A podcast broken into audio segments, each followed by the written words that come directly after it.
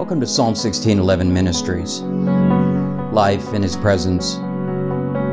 This is entry 887 Awakening to Our True Hunger. I carry my shame through the years to the point of despair. Giving my heart is I came to love you late, O beauty so ancient and new. I came to love you late. You were within me and I was outside, where I rushed about, wildly searching for you like some monster loose in your beautiful world. You were with me, but I was not with you. You called me. You shouted to me. You wrapped me in your splendor. You sent my blindness reeling. You gave out such a beautiful and delightful fragrance, and I drew it in and came breathing hard after you. I tasted, and it made me hunger and thirst. You touched me, and I burned to know your peace. St. Augustine of Hippo. What shall we say then? Are we to continue in sin that grace may abound? By no means. How can we who died to sin still live in it? Do you not know that all of us who have been baptized into Christ Jesus were baptized into his death? We were buried, therefore, with him by baptism into death, in order that just as Christ was raised from the dead by the glory of the Father, we too might walk in newness of life. For if we've been united with him in a death like his, we shall certainly be united with him in a resurrection like his. We know that our old self was crucified with him in order that the body of sin might be brought to nothing, so that we would no longer be enslaved to sin. For one who has died has been set free from sin. Now, if we have died with Christ, we believe that we will also live with him. We know that Christ, being raised from the dead, will never die again. Death no longer has dominion over him. For the death he died, he died to sin once for all. But the life he lives, he lives to God. So you must also consider yourselves dead to sin and alive to God in Christ Jesus. Let not sin, therefore, reign in your mortal body to make you obey its passions.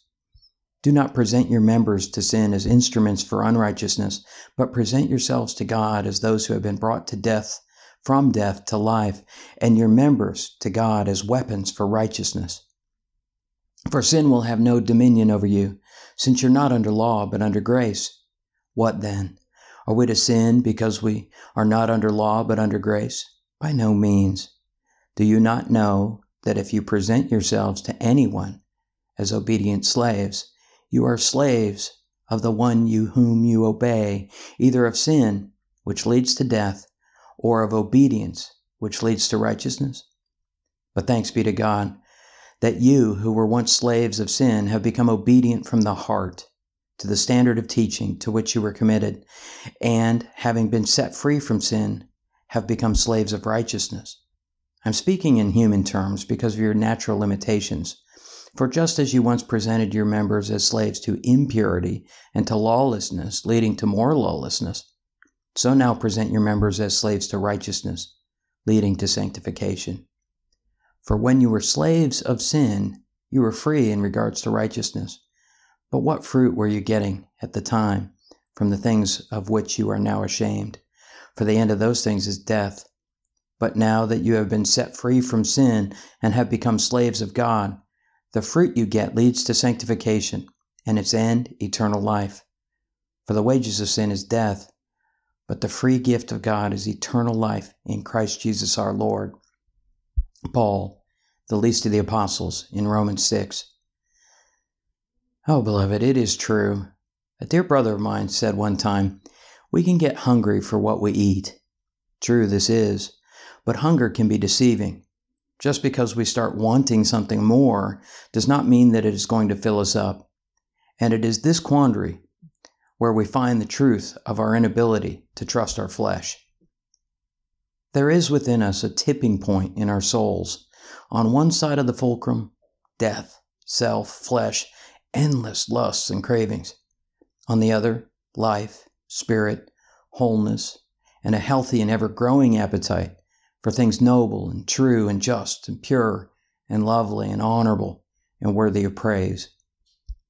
Now, both sides of the balance gain weight as we feed them, and the temptation is to believe that there are two equally able and completely competitive interests at hand.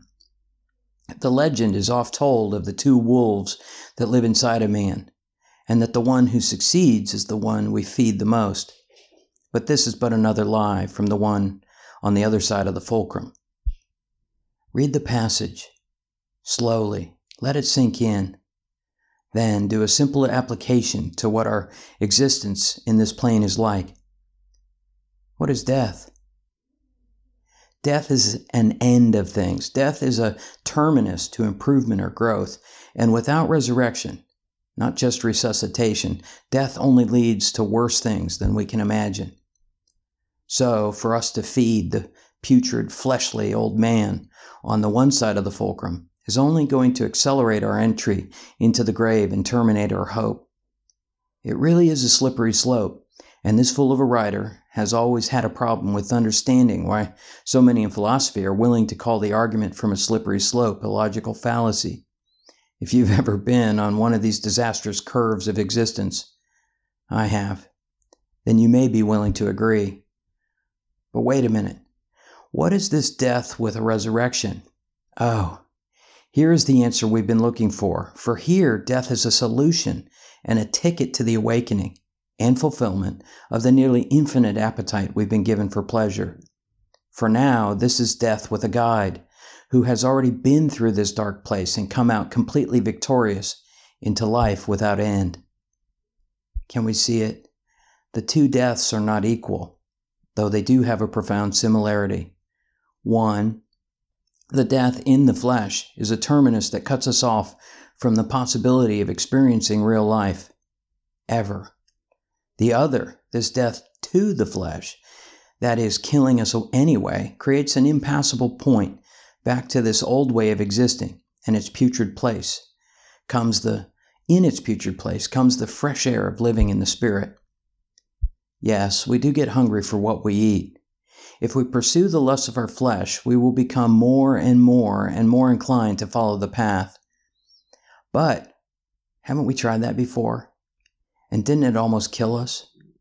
However, if we pursue just one thing, reckoning true that that death has already been avoided for us in Christ, and then allowing His death to overwhelm our impending doom, we find that we are truly headed in the right direction on the other side of the fulcrum. So, are you finding yourself trying things and only getting hungrier? It can happen. Time to get back on the other side of the slippery slope. You and I cannot do this. It takes someone who has already died to pull you back to the side of everlasting and ever growing life.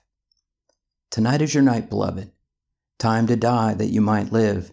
If you keep living the way you're doing it, you will die in a way that has no return. Then St. Nilus of Sinai said, Gluttony and satiety in food produce defiled lust, while free association with women inflames the fire of lust. At the time of struggle with defilement, punish your thoughts with lack of nourishment, so that you will think not of defilements, but of hunger, and reject the invitation to go visit it.